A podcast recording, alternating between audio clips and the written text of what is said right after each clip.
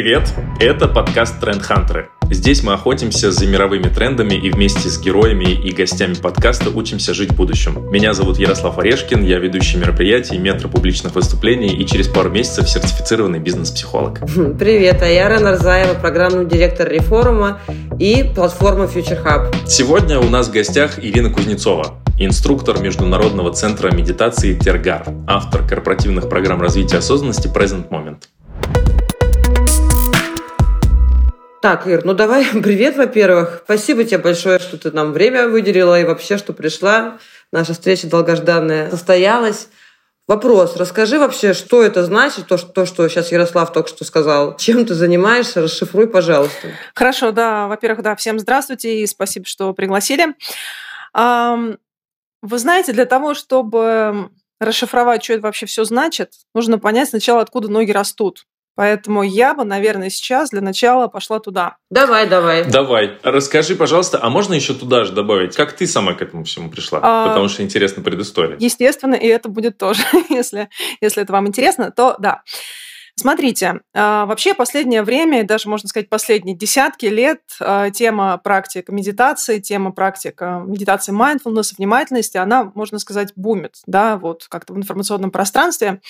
И уж если говорить не про а, Россию, а про Запад, про Штаты, то там можно смело говорить, что последние там десятки лет эта тема там на, на, на топе, да, в, в таком пространстве. Вот, собственно, почему, почему это так и откуда вдруг это все взялось? Так, кто это все придумал, какие у этого корни?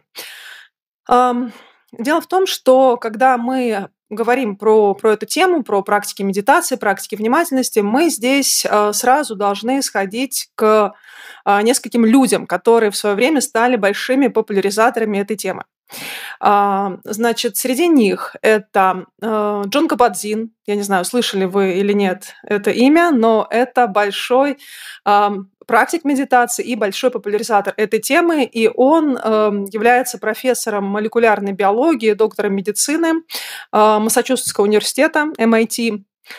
Это э, Ричард Дэвидсон, нейрофизиолог. Он э, сейчас является доктором э, университета в Висконсинте в Штатах и такой директор Института здорового ума. Есть такой институт в Штатах, изучают вообще в принципе ум, что это такое, как он работает и так далее. Это Дэниел Голман, если не основатель, то большой популяризатор идеи эмоционального интеллекта, это научный журналист, это психолог. И вот э, все эти люди, в общем, без них говорить про практики mindfulness, наверное, нельзя, да, откуда они пришли. Но когда мы говорим об этих э, практиках, то нам нужно вспомнить, что в свое время все эти великие сейчас ученые, журналисты, психологи, физиологи, они были когда-то Дэн, Речи и Джо которые в свое время, в 70-х годах, поехали на восток. А, и если вообще вспомнить, э, давайте сейчас вот фантазируем, 70-е э, годы, Штаты, что это вообще за, за ситуация, что это за общество? Это общество, когда э, люди разочаровались, когда такой бум потребления, когда кто-то действительно продолжает потреблять, а кому-то это уже вообще не интересно. Это война во Вьетнаме, и кто-то, соответственно, находит себя в музыке в провокационной, кто-то едет искать гуру, кто-то делает все одновременно. А, и вот эти блестящие ребята, блестящие студенты блестящих вузов э, Гарварда, Массачусетского угу. университета, они тоже едут на восток для того, чтобы, собственно, отыскать смыслы, отыскать а, что-то еще, помимо того, что они видят э, у себя на родине. Таким образом, они отправляются в Азию в, в поисках смысла, в поисках гуру, и там они встречаются с медитацией с этой техникой, да, встречаются в ходе а, углубленных ретритов. Ретрит – это такая уединенная практика, когда ты садишься и несколько дней пребываешь в тишине, пребываешь в определенной позе, да, такая сидячая поза с вертикально выпрямленной спиной, и наблюдаешь за дыханием, наблюдаешь за физическими ощущениями. Мы потом, ну, по, по технике, если mm-hmm. будет интересно, я расскажу побольше.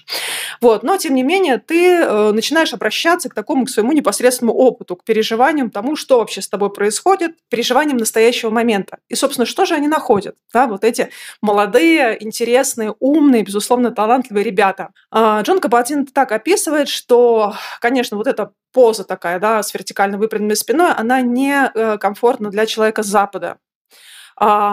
И, естественно, он стал испытывать э, боли в, в теле, боли в коленях. И вот он описывает, что я сидел и мучился от боли в колене. А, и боль э, меня захватывала. А, а кроме боли меня захватывал страх, меня захватывало отвращение, меня захватывал гнев, э, разные мысли, разные эмоции. Но в какой-то момент я стала замечать, что боль приходит и уходит, что а, боль меняется, что в какой-то момент она исчезает, а потом приходит снова. И что вокруг боли действительно очень много разного эмоционального и ментального шума, который делает эту боль только сильнее. И для него это было таким озарением, которое он, собственно, и привез на Запад. Он, будучи студентом медицинского э, факультета, а, интересовался вопросом боли, и, конечно же, он встречал много людей с хроническими болями, с хроническими болезнями. И потом со временем он основал центр, на самом деле, в начале работы с хронической болью физической. То есть, когда он собирал пациентов, испытывающих непосредственно вот болевые сильные ощущения, и учил их практикам осознанности, которые помогали э, быть с этой болью. То есть мы, когда у тебя хроническая боль, мы ничего с ней сделать не можем. Но мы можем ее э, усилить, эту боль. Усилить сожалением о том, что она есть.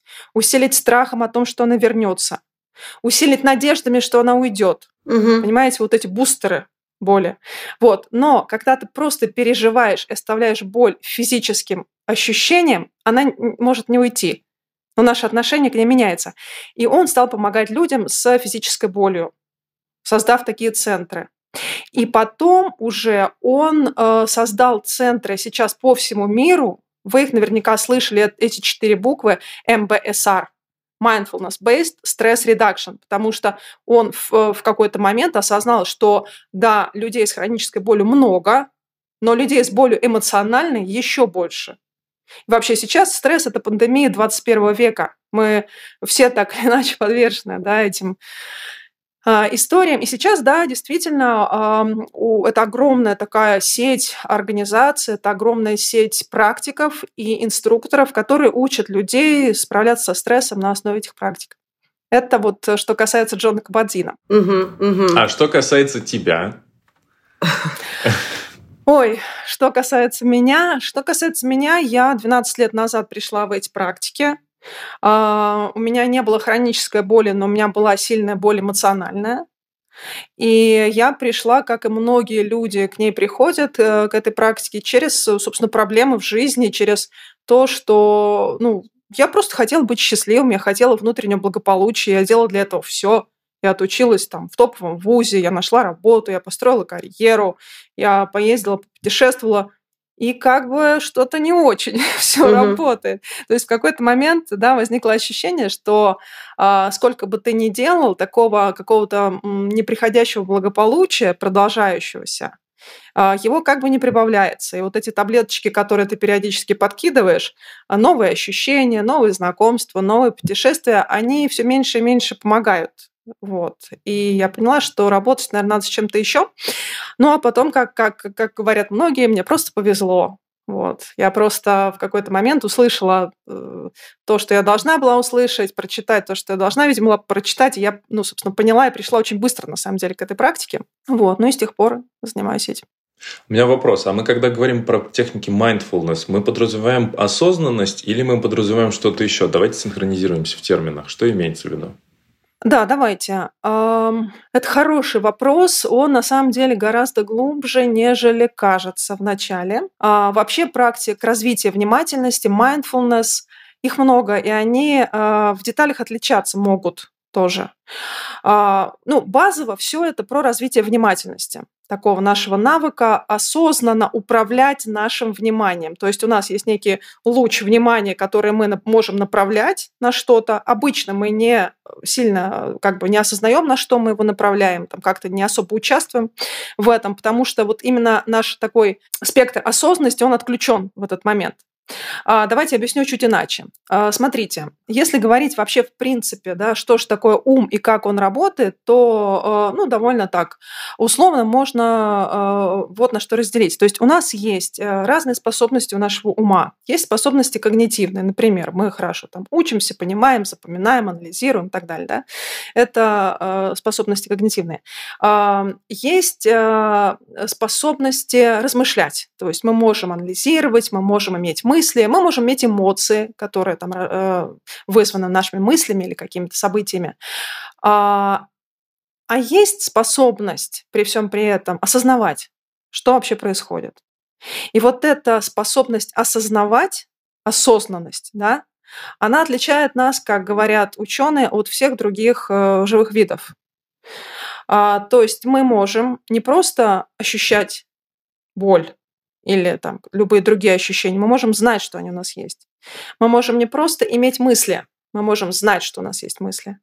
Мы можем не просто, например, сейчас, да, вот слышать звук. Прямо сейчас можно обратить внимание на звуки, которые у нас есть. Но также у нас есть способность знать, что я слышу звук. И вот это знание, знание, оно э, как раз и является осознанностью, таким особым качеством нашего ума. У осознанности есть несколько определений.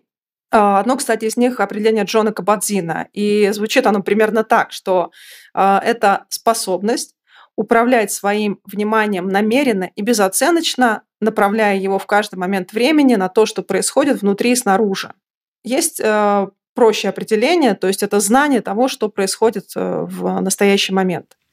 Могу я здесь тебя чуть-чуть э, ну, поставить нам паузу, приостановить и задать вопрос. Э, правильно ли я понимаю, что первый этап э, осознанности – это выход в позицию наблюдателя за собой, за окружающим, за тем, что... Ну, то есть есть так называемая в психологии третья позиция, когда там трехпозиционная история, когда первая позиция это я, я осознаю, что я это я, и я чувствую то, что я чувствую. Вторая позиция я осознаю, что напротив меня есть человек, и у него тоже есть какие-то чувства, и я могу осознать, что он чувствует.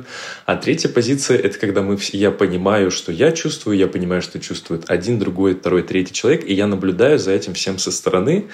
И вот э, я правильно понимаю, что э, практики осознанности позволяют э, выйти в состояние вот наблюдателя за собой, даже если никого рядом нет. Конечно, да. Это так. Это практики осознанности, это выход такой в метапозицию, когда ты со стороны. Со стороны, да. Ты видишь весь этот опыт, как говорят мастера э, медитации. Э, если ты видишь реку, ты не в реке. Угу. Угу. А это такая история на всю жизнь. То есть у меня шкурный интерес. Когда ты сказала, рассказывала о себе, я своей по причине почему-то пришла в медитацию.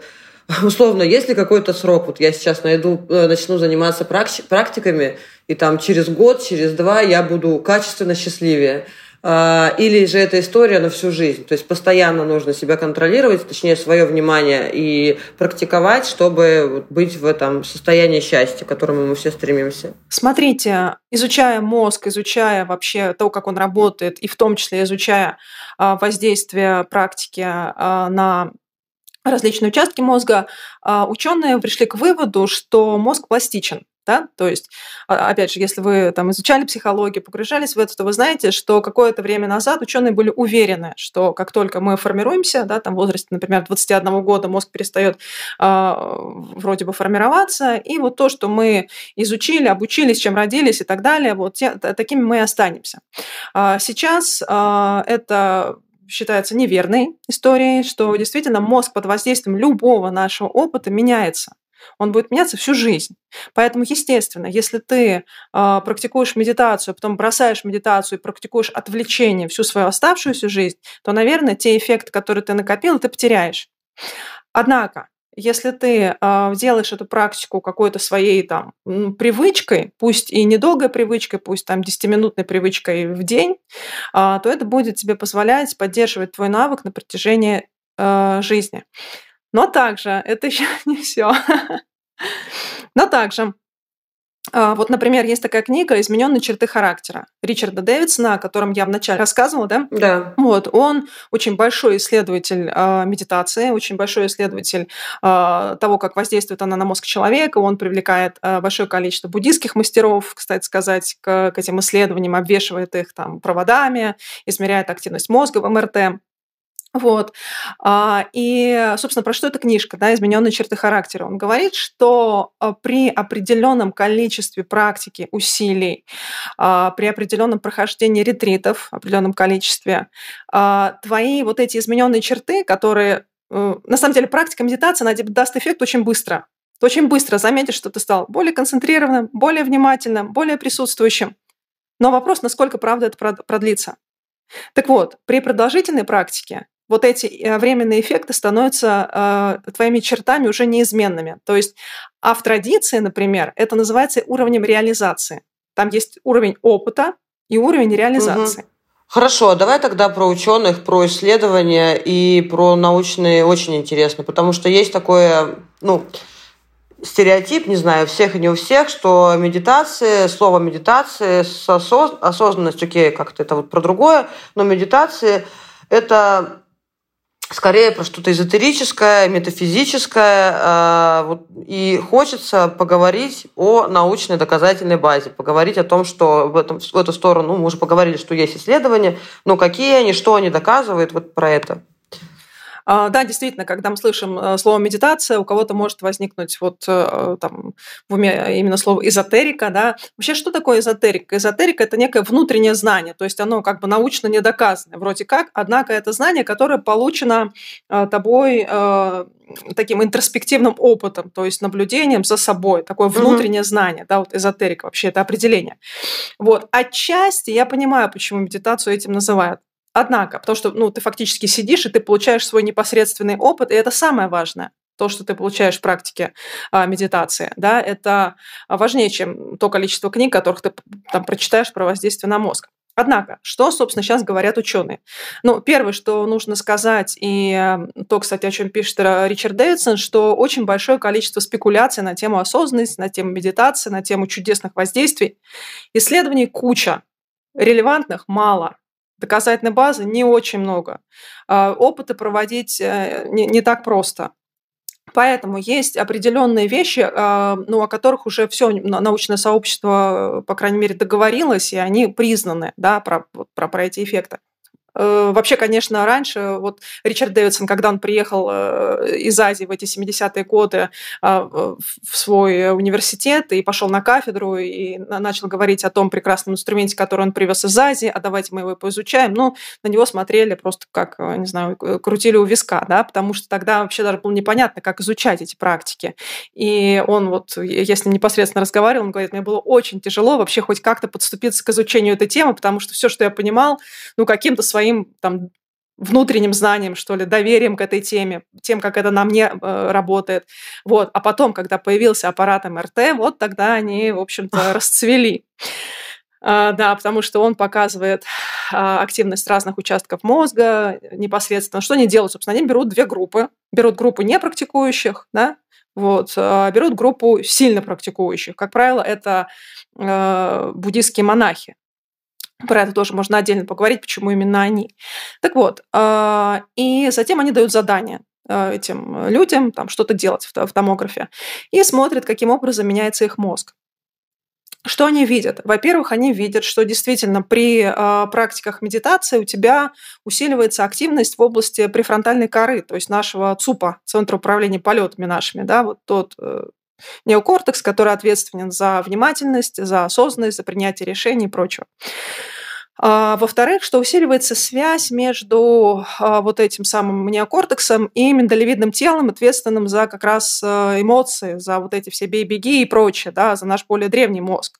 И когда у нас есть связь, то, то есть что происходит? Мы способны больше улавливать свои эмоции и как-то э, иметь с ними дело, да, то есть не быть э, так сильно ими подверженными можно сказать, там даже контролировать их в какой-то момент. Вот.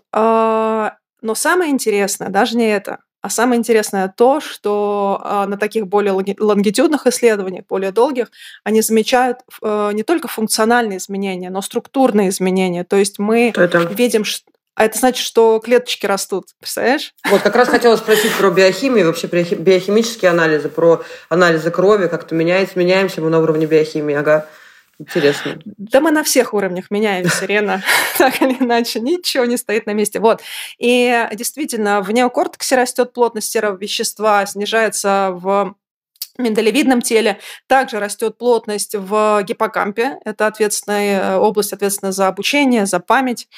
А, вот. И там, где зона ответственная за, за эмоции, оно как бы истончается. Вот. И, кстати сказать, вот э, э, миндалевидное тело, да, это там зона ответственная за, в том числе, стрессовые наши реакции, она э, у людей, испытывающих хронический стресс, она, напротив, такая уплотненная. То есть вот это то, что сейчас а, увидели а, нейрофизиологи, то, о чем они, собственно, договорились. Есть еще практики, которые тоже сейчас научно доказаны, но это не mindfulness уже медитация, это медитации, а, такие есть аналитические медитации любящей доброты то есть любящей доброты, сочувствия, такого сорадования, сопричастности, связи с, с остальными людьми. И вот ученые тоже очень активно сейчас изучают эту тему, и они говорят, что вообще кажется, что у нас есть биологическая преднастройка к, э, к связи друг с другом, к состраданию друг к другу. Да. Как бы мы в себе его не забивали, как бы мы там, не знаю, чем бы не отгораживались, но они это называют, вот э, Ричард говорит, что как есть у ребенка преднастроенная способность к изучению языка, то есть он быстро начинает говорить. Это не что-то сверхъестественное для него. Вот. Точно так же и к способности любить. И как только ты эм, начинаешь активировать именно эти участки мозга посредством там, аналитической практики, там тоже все довольно быстро меняется. Вот. Но это немножко там с другой истории, может. А чем отличается все-таки так в двух словах? практики осознанности вообще ну, от практики, практики любви, то есть это в действии как-то или в концепции разница? Давайте вкратце расскажу. Во-первых, Давай, да. Да, во-первых, вообще, что такое практика и в чем она заключается? Ага. Первая практика супер проста. Просто у некоторых тоже бывает, ой, медитация, у меня не получится. Медитация – это простейшая, мне кажется, э, практика в нашей жизни. А мы берем какой-либо объект. И часто это дыхание, потому что дыхание всегда с нами. Но также это могут быть ощущения в теле. Но также это может быть звук, то есть то, что как-то мы можем прочувствовать. И мы э, сами с собой фактически договариваемся переносить э, свое внимание на этот объект. Ну, например, прямо сейчас вот мы с вами слушаем, разговариваем, сидим, можем перенести внимание в тело и начать его ощущать. Да? Мы на самом деле всегда его ощущаем, просто сейчас наше внимание вместе с телом. И вот мы осознаем, что у нас есть тело, мы его чувствуем в какой-то позе, возможно, оно находится у нас сейчас замечаем какие-то ощущения, неважно какие они, просто безоценочный такой взгляд на физические ощущения. И сейчас наше внимание, наш ум, он объединен с телом. Он не где-то там в прошлом, в будущем, в фантазиях, в тревогах, он просто с телом в настоящем моменте. Но, как правило, с телом он долго быть не может. Он, скорее всего, начнет отвлекаться, куда-то убегать, там что-то себе болтать. И практика будет заключаться в том, что мы его будем возвращать к телу. И вот если мы с вами выберем, например, 10 минут такой практики, то все эти 10 минут мы будем возвращать внимание к телу. Убежали, вернулись. Убежали, отвлеклись, вернулись. И таким образом как раз и происходит вот эта э, тренировка, э, накачивание мышцы осознанности, увеличение там наших э, клеток в префронтальной коре. Потому что, понимаете, вот нам учителя, помните, в школе, Кузнецова, будь внимательней, Кузнецова, там, делай меньше ошибок. А как быть внимательней? Как? Я хочу, я не могу. Я отвлекаюсь. Или книжку читаешь, читаешь и читаешь и читаешь, 20 страниц перес... О чем прочитал? Просто перелистал страницы. А как я научусь-то? А здесь прям тебе дают технику. Вот, а вот так ты учишься. Класс. Вот. Это что касается, да, к твоему вопросу про, э, собственно, медитации внимательности, да, где угу. мы развиваем вот этот навык внимательности медитация любящей доброты, э, да, или медитации связи, такого connection медитации, а, они про то, что ну, вообще, все мы живем в мире, где не только мы. И, к сожалению, часто мы живем в иллюзии, что все остальные это лишь декорации нашей жизни, а мы такие центры Вселенной, да. И на самом деле вот такая позиция, она может создавать большое количество проблем для нас, потому что мир немножко по-другому устроен, и часто мы, собственно, разочаровываемся в этом. А, поэтому, когда мы начинаем видеть других людей, замечать других людей, понимать, что по большому счету они такие же, как мы, понимать, что в основе всего, там, в основе их действий лежат, в принципе, то, те же самые вещи, которые там в основе наших действий. Все мы, если базово, так или иначе, хотим, чтобы нам было хорошо, и не хотим, чтобы нам было плохо. И все. Чтобы нас любили. Еще. Конечно. А зачем, чтобы любили? Чтобы было хорошо. Вот. Понимаешь? А, вы знаете, и кажется, да, кажется, ой, ну это прям что-то вот очень банальное. Но на самом деле войны, катастрофы, э, не знаю, какие-то самые страшные вещи, э, насилие, обман, они происходят из простого желания вот этого человека, чтобы его чтобы ему было хорошо и чтобы ему не было плохо. То есть я к тому, что э, самые ужасные вещи происходят из того же самого базового желания, как и самые прекрасные, как и шедевры пишутся там мастерами, да, из того же самого желания. То есть мы начинаем видеть, что на самом деле в базе мы одинаковые. Просто вопрос о том, э, как мы, насколько искусно, неискусно, какие, насколько уродливые даже иногда формы может принимать вот это самое желание. Но когда мы каждый раз возвращаемся, что на самом деле ну, все проще, все проще, все проще, мы начинаем, ум начинает освобождаться, как бы мы начинаем видеть, что, ага, кажется, что я среди своих, какие бы странными они ни казались. Вот. И это как-то очень интересным образом меняет все. Вот. Так вот, ну ладно, а практики вот этой самой любящей доброты или практики связи, да, действительно, когда мы начинаем об этом размышлять, а мы там начинаем с практик благодарности, например, такой базовой благодарности за то, что у нас есть, за то, что есть тело, за то, что мы дышим и так далее. Кажется, опять же, банально, но на самом деле они, э, когда мы этим занимаемся, они активизируют э, в мозге э, те же области, которые ответственны за переживание счастья. И это прям можно, это тоже на томографе все очень легко смотрится. Вот. И вот это тоже они приводят к довольно таким устойчивым изменениям. А, как раз растят благополучие.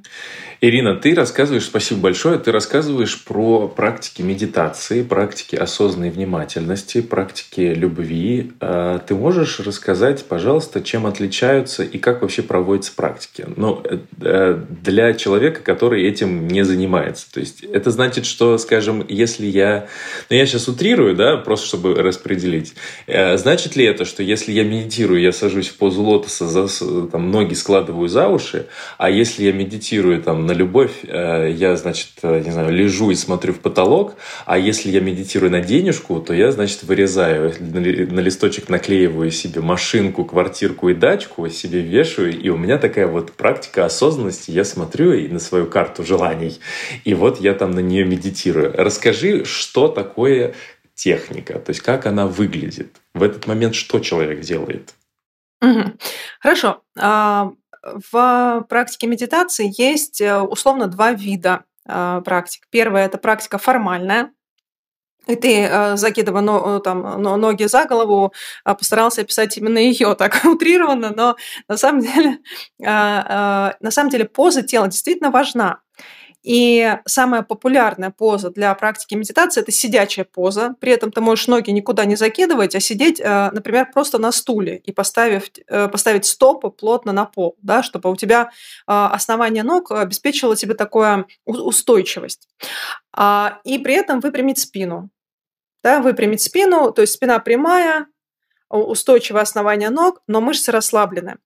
То есть основная задача поза для медитации – обеспечить такой настрой э, и для тела, и для ума устойчивости, присутствия, потому что мы будем тренировать присутствие в настоящем моменте, но при этом расслабленности. Нам не нужно перенапрягаться. Поэтому, если вам некомфортно поза лотоса, полулотоса, да и не надо. А если вы, например, занимаетесь йогой, у вас хорошо развита там пластичность, то, пожалуйста, садитесь э, так, как вам удобно. Это вообще не важно. Вот. Но главное, прямой позвоночник, расслабленные мышцы. Все. Не нравится там на подушке для медитации, сложно сидеть на ней, а, садитесь на стул. Хотите все-таки попробовать помедитировать на подушке для медитации, садитесь, можете опереться на, на, на, на стену, угу. например, да, спиной. Вот. Ну, вообще нет проблем. А, не надо подменять понятия, мы здесь не занимаемся больше физикой, скажем так, да, там, растяжением, там, еще чем-то, мы будем работать с умом. Но для ума ум и тело очень связаны. Мастера говорят, что ум и тело связаны как лошадь и наездник. Да? Наездник – это ум, а лошадь – это, собственно, тело наше. А вот я в самом начале еще до записи рассказывала про свою практику, что я делаю динамические медитации. А, тем людям, кому сложно сидеть на одном месте, вот как я, а, стоит ли нам заставлять себя и сидеть, либо же есть какие-то альтернативные истории, типа динамической медитации? Можно ли медитировать в ходьбе, не знаю, можно ли медитировать, пока ты плаваешь, пока моешь посуду? Да, давай сейчас я э, да, расскажу и давай, ага, давай. прям там тоже будет э, отчасти ответ. Угу. Так вот, э, я сейчас рассказываю про э, такую традиционную э, практику медитации, практику медитации внимательности, ну и, собственно, там другие э, виды медитации, такие как аналитические медитации, медитации там прозрения, чистого видения, они тоже випасана, да, что угу. называется, они тоже выполняются, как правило, в этой формальной позе. И вот именно эта поза, я просто говорю к тому, а, ну, к чему она ведет, как бы, да, для чего она? Для того, чтобы создать э, такое, э, это выверенная поза, выверенная поза там столетиями, тысячелетиями, для того, чтобы создать равновесное состояние ума такое, как бы присутствующее, но не напряженное. Вот. Э, и мы как-то садимся, выполняем, собственно, практику. Как вот только что мы с вами делали с физическими ощущениями, когда брали объект, помещали на него свое внимание, ум убегал, мы снова повещали на него внимание и так далее. А второй тип практик – это неформальная практика. И здесь вся наша жизнь. Как только мы можем перенести внимание в настоящий момент, вспомнить вообще о внимательности, вспомнить об осознанности, мы уже в практике. Все очень просто. То есть тот момент, когда мы перестали бежать и задохнули и сказали себе, о чем я вообще сейчас да. занимаюсь, о чем я вообще сейчас думаю и что я сейчас чувствую, в этот момент мы уже начали медитировать. Абсолютно. Ты либо угу. медитируешь, либо не медитируешь, грубо говоря, это тумблер, ты либо осознан, либо нет. А, и эм, да, поэтому ты можешь мыть посуду и быть внимателен, кого-то слушать и быть внимателен. Это прекрасная медитативная практика такого, такого внимательного диалога. Однако есть вот э, э, есть вообще э, традиционно даже четыре вида поз для практики медитации. Как первая, самая такая частая, как я уже описала, это сидячая практика. Но при этом есть еще практика медитации стоя, практика медитации лежа, но желательно без подушки и одеяла, да, это просто на прямом полу, ты ложишься, и также спина прямая, мышцы, расслаблены. И медитация при ходьбе. Супер. Да, то есть ты можешь э, именно ходить осознанно, ощущая, как стопы касаются земли, пола, привнося туда свое внимание, и тогда ты... Факт... И это формальная медитация, вот особенно в традиции э, такого буддизма Тхировады, это, знаете, это Шри-Ланка, Мьянма, Бирма, вот это все, то, что там, они много вот именно практикуют такой медитации при ходьбе. А, но при этом также а, да, вот а плавание, там, а бег, а йога, а там динамическая медитация. Вообще, что мне тоже хочется, чтобы было понятно, что медитация понятие собирательное. Вот, это не какой-то один вид, это как спорт. Есть там коньки, есть лыжи, есть э, прыжки, все про, про здоровый образ жизни, про познание физического потенциала. То же самое медитация. Там все про познание потенциала ума, а, про оздоровление ментальное, а там уж что ты выберешь, что тебе ближе, что зайдет. Ира, поделись, пожалуйста, как твоя личная жизнь поменялась? Вот мне интересно, знаешь что? А, ну, поделюсь личным опытом, потому что мы здесь э, там, не просто интервью, а у нас дискуссия. А, я вот два года учусь. Два года я учусь э, на психолога. И я замечаю, как э, с каждым модулем прошедшим, с каждым каким-то усвоенным материалом я становлюсь немножечко другой версией себя. Потому что я усваиваю эти новые знания, я их, соответственно, практикую в своей жизни, меняется мое восприятие реальности, соответственно, я меняюсь, ну, там, про последовательность не важно, но меняется.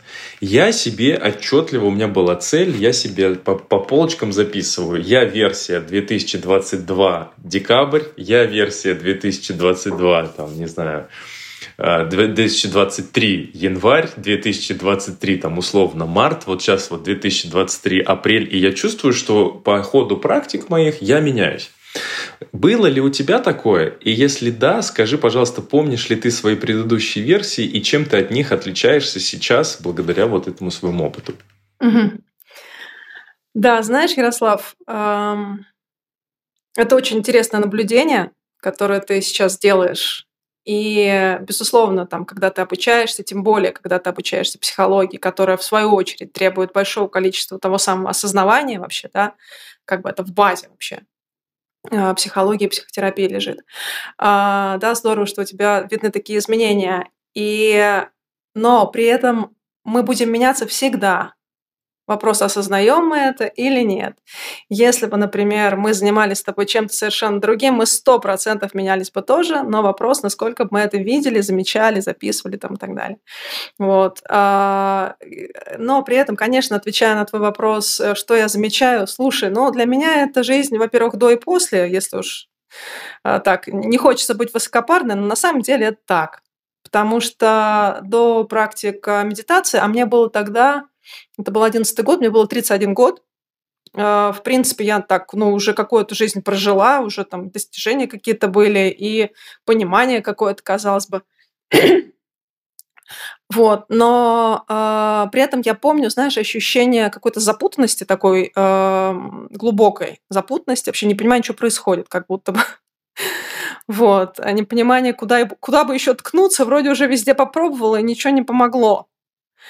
А, и да, а, я даже помню, что я там такие вещи делала. Например, я, я думала, хорошо, как же мне еще быть счастливой? Возможно, Москва не для меня. И, возможно, вот я, мне надо куда-то уехать. А к тому времени я уже поездила, поняла, что лучшее место из, из тех, что я видела, это Калифорния. Я решила, что дай-ка я поеду в Калифорнию, поживу там. Вот я поехала, пожила полгода в Калифорнии, посмотрела на все эти закаты, там приливы, отливы, красота и поняла, что э, если говорить про там, долгий период, то, в принципе, несчастна я такое же количество времени, как в Москве. И счастлива я такое же количество времени, как в Москве. Вот. Для меня был такой как бы инсайт, что ну, надо куда-то еще посмотреть. Вот. И мне просто повезло, я встретилась с этой техникой. Вот, я встретилась с центром медитации, с мастером очень квалифицированным, который передал, передал и до сих пор там передает мне учения эти, вот, э, у которого я учусь и где я сейчас преподаю практику. А, и что, собственно, произошло? Ну, во-первых, э, меньше реактивность. Если там прям на пальцах, то э, я была очень раздражительным человеком. Это не значит, что сейчас меня нельзя вывести из себя, можно. Но тогда э, прям, знаешь, такое базовое раздражение. Например, где мои ключи? Всем в кармане нет, в сумке нет, все. И вот я уже в каком-то аду ношусь, еще эти ключи, то есть угу. не могу отпустить ситуацию. Потом нашла ключи, начинаю себя обвинять. Да сколько можно терять эти ключи? И то есть вот постоянно какая-то вот раздражительность на себя, на, на, на ситуации, на людей. Вот это то, что ушло очень быстро. То есть, ну, как бы ключи, ну, ладно, не нашел, ну, не прилепляешься к проблемам, например, да, вот есть какая-то проблема на работе, ты ее не тащишь домой, вот, и наоборот. Так и в итоге, Ир, а... и в итоге, Ир, извините, перебью вас. Через сколько это пришло? Ты говоришь очень быстро, потому что ты говоришь, прям мне в сердечко, знаешь, триггерит. Слушай, если честно, если честно, то самые большие вот такие эффекты, самые, значит, скорее э, видимые, что ли, которые я получила, мне кажется, что на 20-й странице там книжки про медитацию, которые я прочитала, потому что там была фраза, что вы не есть ваши мысли, вы не есть ваше состояние. А, и когда я начала это практиковать и видеть, что, ой, пришла какая-то мысль странная, но если за нее не цепляться, то она взяла и ушла ой, пришла эмоция, но если ее не раскручивать, не обвинять себя за нее, не пытаться изменить, а она ушла. Думаю, ну ничего себе, что так можно было. То есть ты фактически сидишь на месте, а вот это все приходит, уходит. Угу. Вот. И слушай, ну вот, э, вот, например, Джон Кабадин, да, вот у него это э, программа МБСР. Э, у них восьминедельные тренинги. А, значит, 8 недель ты обучаешься, ты практикуешь, если я не ошибаюсь, по 20 э, минут в день, а, и уже у тебя происходят очень серьезные изменения и в, в мозге, и в, ну, в поведении, в твоем ощущении. Это надо куда-то есть... ехать? Да, ну. В Америку? Нет, нет. Во-первых, сейчас уже очень много всего этого в России есть. А, и, и тренеров сертифицированных русских, и там центров. В общем, все можно найти легко. Угу.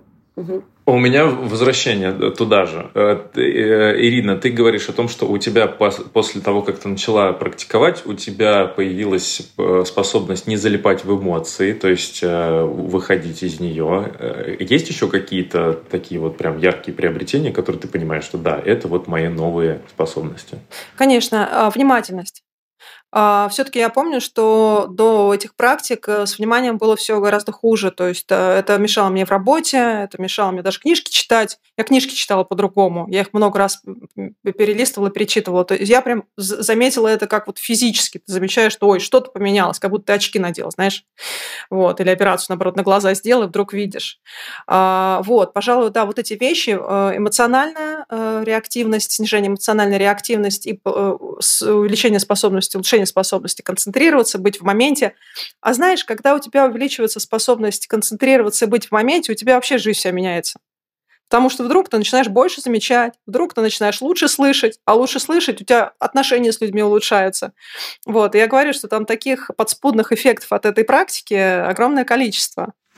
А поменялось ли как-то твое окружение? Сейчас объясню, почему спрашиваю. Дело в том, что, например, в психотерапии есть такое понимание, как окружение. И, например, если приходит клиент, и э, мы с ним работаем, а потом он вроде как осознается, там, например, у него происходит ощущение отдохновения, но он возвращается в ту же самую среду, которая формировала его, и откатывается. А, было ли у тебя такое, или, может быть, ты поменяла среду, ну, то есть обращал ты внимание на то, что ты как-то меняешься, и, соответственно, уже видишь, что среда другая? Знаешь, на самом деле, да, это так. Про среду. Э, среда на нас, правда, все оказывает влияние. А, и внешние ситуации, и мы сами, и среда. И, между прочим, знаешь, Ярослав, вот я сейчас тоже изучаю различные там э, книги и тексты, это в традиционных текстах есть даже. Когда мастера учат, они говорят, меняй среду, не возвращайся там вот к той среде, которая не, не ведет тебя к прозрению. вот, поэтому, э, да, это правда так, но она для меня, наверное, знаешь, если честно, мне до этого повезло, меня всегда окружали очень хорошие люди, очень такая, ну, просто какая-то благоприятная, наверное, среда. Да, не всем из них интересно тем, чем я занимаюсь. Кто-то из них действительно стал этим же заниматься, но это скорее там небольшое количество из моих таких э, друзей. Вот, но при этом, так как я э, занимаюсь там в центре медитации, практикую там и обучаю там, у меня просто сейчас там ну, огромное количество людей, с которыми я уже подружилась, там вот эти там, десятилетия общаюсь и, в общем-то, иду с ними вместе по пути. Однако при этом, приходя на новую работу, а, например, а, а, оказываясь в любой другой компании, это не значит, что я там, не знаю, убегаю от нее или там не могу там, выносить, вы не медитируете, значит, я с вами не по пути. Вовсе нет. Вот, напротив, это помогает там, в любой, наверное, в любом коллективе, в любой среде чувствовать себя нормально. Я поделюсь опытом. Я начал медитировать в возрасте, наверное, 7 лет в начале. Я не шучу, у меня даже фотографии есть, представляешь? Я, у меня такое ощущение иногда создается, что я, когда был ребенком, я был гораздо более мудрым, э, интуитивным и вообще подключенным, чем во время подросткового возраста и возраста первой зрелости. Ну, то есть вот сейчас мне 34 года, и у меня такое ощущение, что я просто возвращаюсь к себе посредством там, своей супервизии личной, там, психотерапии, посредством изучения. У меня ощущение такое, что я просто как будто бы вычищаю тот груз груз травм, которые со мной случились после детства. И просто возвращаюсь к себе и думаю, блин, ну вот Зачем надо было вообще это уже сослагательное да, наклонение? Я иногда думаю, зачем я вот это вот все это на себе понабрал? Но понятно, что зачем? Для того, чтобы научиться с этим справляться. Это же, угу. собственно, и есть мудрость. Мне кажется, что вот наши вот все эти практики, ну это я там личным мнением делюсь, они во многом для того и созданы, чтобы откопать своего внутреннего ребенка, и с ним наладить контакт и, и позволить себе жить в этом ощущении. Ну и плюс, наверное, самое главное, вот, э, а, простите, мысль бегает. Так вот, я начал практиковать э, медитацию с 7 до 13, потом начался подростковый возраст, и мне, естественно, стало интересно совершенно другое, никакие там осознанности, гормоны ну, свели меня с ума. Потом было несколько всяких событий, я бросил, бросил, бросил, вот буквально два года только как снова э, практикую это все. И то, что я заметил, мой опыт показывает, что люди э, живут, ну, во-первых, люди живут в трансе по большей степени. Но это нормально, потому что это экономное состояние. Потому что ты, когда... Не ты, а человек, когда живет, он выполняет много всяких разных задач, которые э, ему привычны. И мозг экономит энергию. И остановиться и включиться – это запрос на то, чтобы потратить ее. А те люди, у которых ее нет, э, думают, что если они будут осознаваться, они как будто бы у них нет силы на это. А на самом деле вот этот постоянный мусор в голове, вот этот шум, он еще больше забирает энергетики.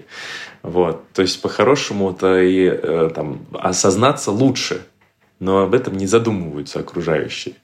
Увел, наверное, да? Надо перефразировать. Нет, ты, ты не увел, но ты, конечно, сейчас раскрыл ящик Пандоры. Да, да, да, еще на час.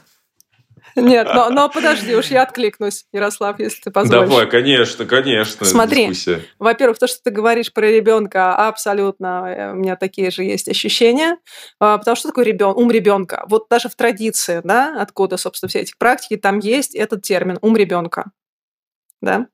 А, что такое ум ребенка? Он открыт, он непосредственный, он радостный какой-то, да? Э, а потом начинается, тут нельзя, здесь нельзя, это не так, это не сяк. Поэтому мне тоже кажется, что наш э, путь, он про возвращение к ребенку, но уже с сильной позиции уже с осознанной позиции, да, то, что, собственно, соединение непосредственности, мудрости, опыта и силы. И тогда ты становишься таким просто э, человеком, который нравится себе и окружающим. И, а вот то, что ты говоришь про транс, это только кажется, что в состоянии транса, там, в состоянии отключенности, а, там мозг э, действительно как-то, может, включается или отдыхает или что-то. Ученые провели эксперимент. Это, кстати, прикольно было э, э, найдено, да, вот эта особенность мозга. А, и сейчас они говорят о некой дефолт-системе мозга, то есть работы, работе мозга по умолчанию, да. То есть когда нам кажется, что ничего не происходит, мы валяемся на диване, там что-то делаем, но при этом мы не включены не, ос, не осознались, как ты говоришь в этот момент. Вот. А, так вот, а, оказывается, что в режиме дефолта когда мы вроде как потеряны, вроде как ничего не делаем, мозг потребляет больше энергии, чем когда он решает однонаправленно какую-то задачу. А знаете, как это было? Э, э, как они пришли к этому выводу случайно? Значит, делали эксперимент. Положили в томограф человека, или там несколько даже, вот, и которые должны были решать какие-то математические задачки однонаправленные. И вот они решали, ученые, значит, э, измеряли их активность, смотрели, как там мозг работает, и затем им нужно было дать им новую серию задач. Они забрали у них там одну, вот, и те просто так лежали в томографе какое-то время. Вот. Потом, соответственно, дали снова серию задач, они стали решать, и потом ученые, когда увидели, а что это вообще такое, почему сейчас-то у них активность мозга возросла, и они стали изучать эту тему и увидели, что действительно, когда человек в отключке, когда он в дефолте, он устает и решает еще больше там каких-то своих задач, которых он не подозревает. А знаете, в чем еще фишка. Ладно бы, пусть бы решал, уж пусть бы он ел эту энергию. Проблема в том, что, как правило, это тоже сейчас доказано экспериментами, что, а, как правило, мы будем создавать себе тревожные мысли. Как правило, мы с вами, как только отпустим ум, мы, от, мы уйдем в тревогу, в опасения, в какие-нибудь свои страдания, будем вот это все мусолить. Вот. Поэтому кажется, вроде как ничего не делали, а настроение что-то плохое. А что произошло? Вот, э, да, про это тоже можно почитать. Про Ты когда говоришь о том, что э, по умолчанию мы уходим в тревогу, я прочитал книгу, она называется «Гормоны счастья». Я не помню, Лоретта Гройнинг, по-моему, написала ее. И там она рассказывала про наш лимбический мозг, то, что у нас есть тоже лимбическая система, которая отвечает за базовые эмоции, и что у нас есть неокортекс, который, собственно, является нашим приобретением эволюционным. А, и что у животных э, более развита именно лимбическая система, то есть они именно гормонально регулируются. Для меня было э, удивлением, ну, я просто начал думать, она там достаточно хорошо расписывает, и я себе попредставлял, в каком вообще эмоциональном состоянии живет животное. Угу. Э, простое животное, которое живет там, в саванне, например. У нас же тоже есть лимбическая система. И если мы сейчас примерно себе разрешим отключить, ну, это вряд ли вероятно возможно, но все же попробуем ориентироваться только на лимбическую систему и придумать, что мыслей у нас нет, а у нас есть только ощущения и чувства, то э, получается, что животное по большей степени живет в тревоге за собственную безопасность, с перерывами на короткие удовлетворительные моменты от того, что оно поело, позанималось сексом и немножко поспало, и потом снова включается в тревогу от того, что вокруг может быть опасность. То есть ощущение опасности и жить вот с этим тревожной настороженностью, она очень свойственна простому животному, потому что от этого зависит безопасность. Если ты не, не на чеку, тебя съедят. Угу. Поэтому надо все время быть на чеку. Я иногда чувствую Там себя... Рассказывал еще о том, что есть у нас вот этот рептильный мозг, он нам достался от ящерицы. То есть у ящерицы, она, когда выходит на солнышко, у нее постоянно, в общем, у нее там вибрация происходит. Она, с одной стороны, кайфует от того, что вокруг солнца, и у нее классно, кайфово. Потом сразу же она переключается на то, что вокруг, наверное, сейчас меня съедят. Потом снова кайфово, потом снова сидят. То есть она, она неосознанная, она не кайфует от солнца. Она постоянно переключается между ужасом, что я сейчас буду съедена за счет кортизола, и каким-то там, что там может быть, ну, наверное, эндорфины у нее в этот момент от того, что ей телу хорошо. Поэтому, если мы говорим про то, что тревога у нас это базовая какая-то такая эмоция, она у нас животная. То есть это вот базовый пресет э, уходить в тревогу, потому что вроде как вокруг враги. Но их в этом мире у нас не так уж и много. Хочется надеяться. Да, знаешь, я согласна, что мне тоже кажется, что это такая история из откуда-то от, рептилий. А, вот. А, знаешь, есть книга у Сапольски «Почему у зебры не бывает инфаркта». При этом, при всем. А, и он пишет как раз вот про что, что действительно а, животному нужно быть на чеку, потому что он не хочет быть съеденным. А, при этом он, а, вот механизм стресса, который он испытывает, он такой физиологический, называют физиологический стресс. То есть у тебя, ты там в саванне, кто газель, вот, э, кушаешь травку, тут на тебя летит ягуар, и у тебя включается стресс, механизм физиологический, да, стресса. У тебя впрыскивается кортизол, адреналин, мышцы, все наполняются кровью, ты бежишь и убегаешь от этого ягуара. И, в принципе, ты протрясся немножко и начинаешь дальше жевать траву. Сбросил. Сбросил, да. И вот я даже по собаке своей вижу, мы там один раз пошли гулять, на нее напала большая собака. Прижала ее так, что моя собака орала на весь лес. Я испугалась ужасно, получила травму на всю жизнь, в итоге мы не подходим сейчас к большим собакам. А эта отошла, завиляла хвостом и побежала опять там охотиться на белок. Вот. То есть, а, а что у людей? А у людей есть психологический стресс психологический стресс, он приводит к стрессу хроническому, потому что мы один раз получили травму, а потом мы ее еще раз ждем, потом накручиваем и так далее и тому подобное, мы не отпускаем ее. Вот, конечно, это тот, тот же наш э, неокортекс, который на самом деле и радостен, и, и, и боль наша. Вот. Чего ну нет? вот как раз с ним, если подружиться, если найти доступ к вот этим регуляторным системам, понятно, что мы не сможем а, регулировать э, кровяное давление прям сознательно, что так, сейчас я поднимаю или опускаю. Но если мы подружимся со своим мозгом, с собой и сможем настроить вот эту вот динамичную, гибкую, но в то же время отзывчивую систему, то тогда у нас появляется удивительная возможность выбрать ту эмоцию базовую, в которой мы хотим жить.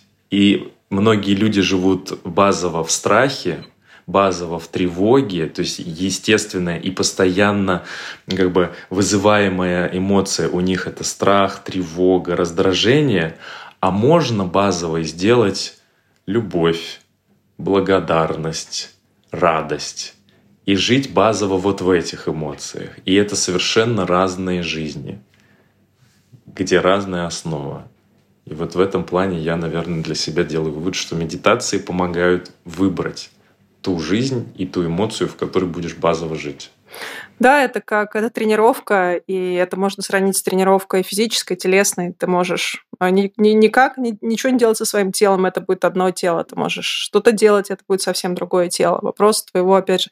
Да, мозг пластичен, мозг э, и радость в том, что мы действительно можем выбирать при определенном уровне подготовки и тренировки нашего ума. Ира, скажи, пожалуйста, ты говоришь о том, что ты много занимаешься этим и занимаешься там с коллегами, с э, своими учениками. А делятся ли они, види, наблюдаешь ли ты смену в лицах, в, в поведении у этих людей? То есть человек, который пришел там на первый день, и человек, который там занимается месяц, полтора, два. Что ты видишь в лице? Слушай, наблюдаю, наблюдаю столько, что это рождает во мне столько вообще вдохновения, если честно, всем этим заниматься и продолжать, и помогать, и развивать эту тему. Потому что, знаешь, это, ну, у людей вообще все меняется, и они сами это говорят. Я столько этих историй уже слышала, и от студентов от наших, и от, от ну, наш международный центр. Мы много ездим на разные международные ретриты и тоже встречаемся с людьми из разных стран. А, недавно ко мне подошел парень, ну, он такой, такой был интровертный, а, долго очень к нам тоже ходил, такой немножко, как мне казалось, всегда грустный, а, что-то вот а, не очень шел на контакт. И вдруг он ко мне подошел после занятия и сказал, Ирин, ты знаешь, а я женился ой, спасибо Тергару. Я говорю, слушай, а ты что, здесь нашел девушку? Он говорит, нет. Но мне кажется, что в том состоянии, в котором я был, я бы ее никогда не нашел. ну, то есть, знаешь, вот какие-то такие вещи, знаешь, а, потому что это освобождает, по большому счету. Это освобождает да, от какого-то мусора, какого-то шлака, который, с которым ты просто привык жить. Ну, точно могу сказать тоже от себя, как человек, конечно, не суперопытный в практиках, но практикующий, что у всех свои ритмы, и кому-то виден эффект и какие-то глобальные изменения, может, это уже может быть там через месяц, через полтора, а для кого-то я, например, вот в течение пяти лет практикую, э, и вначале были прям яркие ощущения, и яркие ощущения, яркие изменения, я наблюдала это и в внешней среде, и во внутренней, а, но дальше в течение пяти лет вот я потихонечку, потихонечку моя глобальная, иду к своей глобальной цели. Э, она сложная, нематериальное. А, и не уверена, что это будет там в течение еще ближайшего года или двух. Возможно, эта история вообще длиной в жизнь.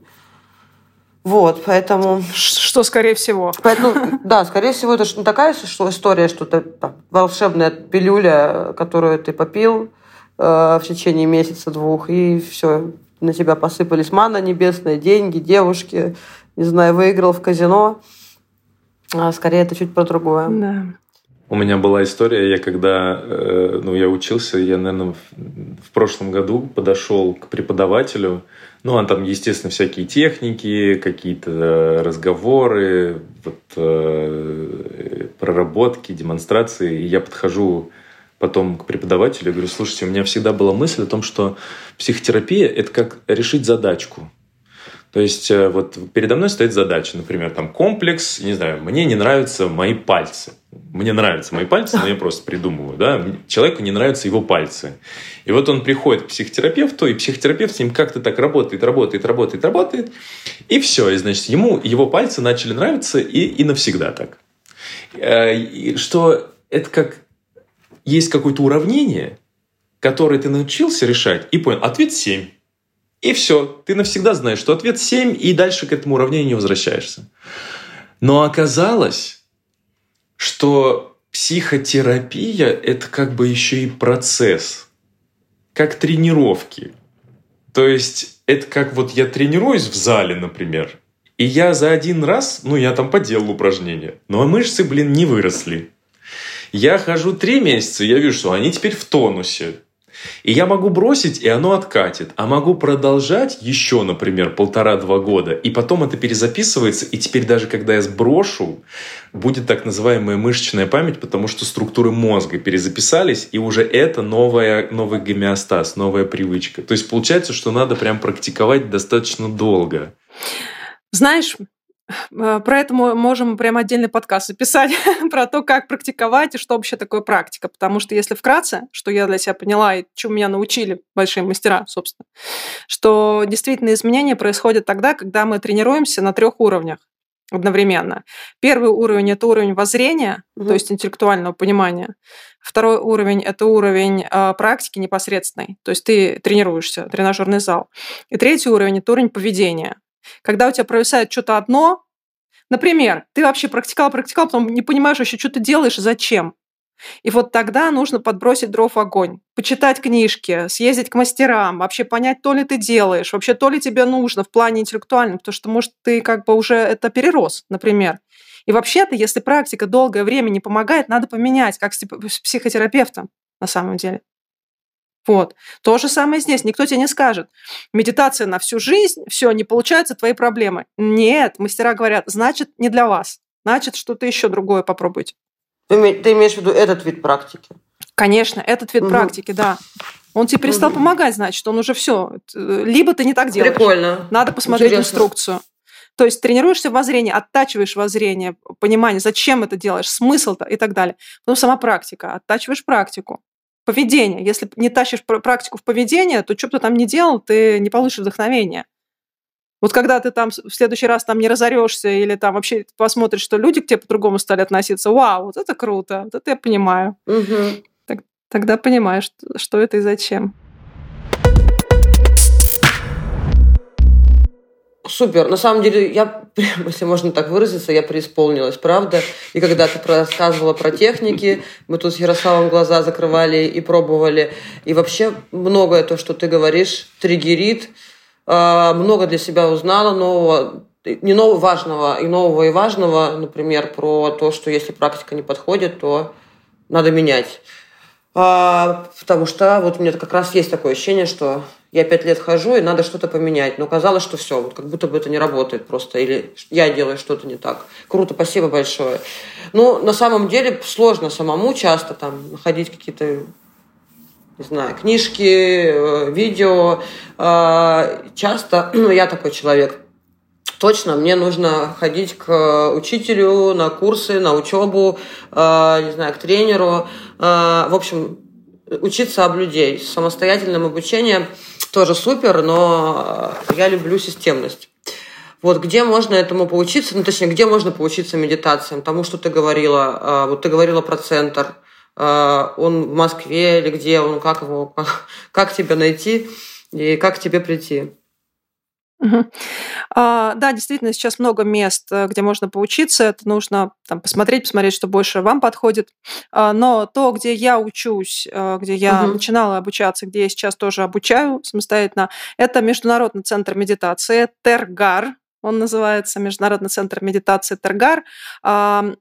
Основатель этого центра очень известный мастер медитации в тибетской традиции а, Мингю Ринпаче. Он автор книги «Будда, мозг, нейрофизиология счастья», которая является таким бестселлером а, в области медитации. Центр наш международный, более 100 а, центров по всему миру. И мы, собственно, отличает его системность в подходе. Полное обучение техника медитации по программе занимает где-то полтора года. То есть мы э, проходим курсы, как правило, это там двухмесячные курсы, потом ты уходишь э, выполнять свое домашнее задание, как правило, это 50 часов самостоятельной практики, после которой ты можешь переключиться на другой вид, уже другой вид техник, а, пройти следующий курс и снова получить домашнее задание для самостоятельной практики. Также большое внимание уделяем ретритам, когда мы собираемся на один, на два дня для углубленной практики, непосредственно уже получения опыта. И у нас есть э, еженедельные занятия, чтобы вообще познакомиться, посмотреть на инструкторов, посмотреть на, на тех, кто ходит, что мы там делаем и так далее. Это есть а, еженедельные занятия по вторникам. Каждый вторник 19.30, э, центр Шанти на Красных Воротах. Вот, можно прийти познакомиться с нами, с центром. А так все занятия у нас онлайн, поэтому мы работаем для всей русскоязычной аудитории. А, вот. И при этом центр международный, кто хочет, предпочитает английский, французский, португальский, также может найти это. Я скажу, что ссылочки, ссылочки будут в описании. А, и еще важно отметить, что мы с Ирой не просто собрались поговорить, ну, конечно, и поговорить, ну, правда, супер интересно, но мы готовим а, программу, где подробно рассказываем о том, что такое э, практики осознанности, что такое mindfulness, рассказываем э, о практиках, э, раз, разбираем конкретные практики. И это короткая программа. Э, асинхронном формате, то есть можно подключиться в любое время, в любой момент а, и системно узнать, понять, э, что такое, ну, как я уже говорила, что такое медитация и куда с ней, куда идти дальше. Вот. Да, спасибо, скоро, скоро будет готово. Ну, если хотите просто быть на связи, что-то там читать, комментировать, то можете присоединяться к моему телеграм-каналу. Он называется Present Moment. А, вот, наберите в Телеграме и найдете меня там. И я тогда еще добавлю, если вы хотите развивать навыки будущего, важные hard и soft-скиллы нового времени, приходите на интеллектуальную платформу Future Hub. Там как раз будет э, курс Ирины, там крутые лекции, материалы по многим разным темам, от методологии образования до искусственного интеллекта. И первые семь дней будет э, возможность пройти такой trial и выбрать тариф подписки, по которому можно дальше комфортно серфить. Это тоже будет в описании. Кайф, спасибо. Ну чего? Снято. Финализируем. Значит, мы подкаст записали. Все, теперь глубокий сделайте вдох. Теперь сделайте глубокий выдох. Я научился, стал мастером. Мастер, фломастер, да. Ир, спасибо тебе большое. Было очень круто, это очень полезно. Понятно, что за один час вообще маловато. Надо, хочется прям много-много-много, но время ценно, поэтому мы говорим тебе большое спасибо. Мы говорим спасибо всем нашим слушателям и говорим, что если вы хотите продолжать охотиться на тренды с нами, то мы приглашаем вас подписываться на подкаст на любой удобной платформе. Мы есть на Яндекс Музыка, Spotify, YouTube, SoundCloud, Apple Podcast, Google Podcast, ВКонтакте. Короче, мы везде. Ставьте нам, пожалуйста, звездочки, советуйте коллегам и друзьям, переходите на сайт подкаста и пишите, какие темы вам интересно обсудить и задавайте вопросы. Мы прям с радостью возьмем их в работу и будем работать вместе над выпусками.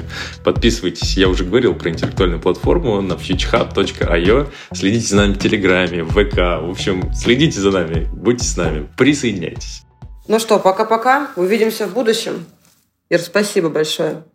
Да, счастливо всем. Спасибо, ребят. Пока. Спасибо, Ира. Спасибо.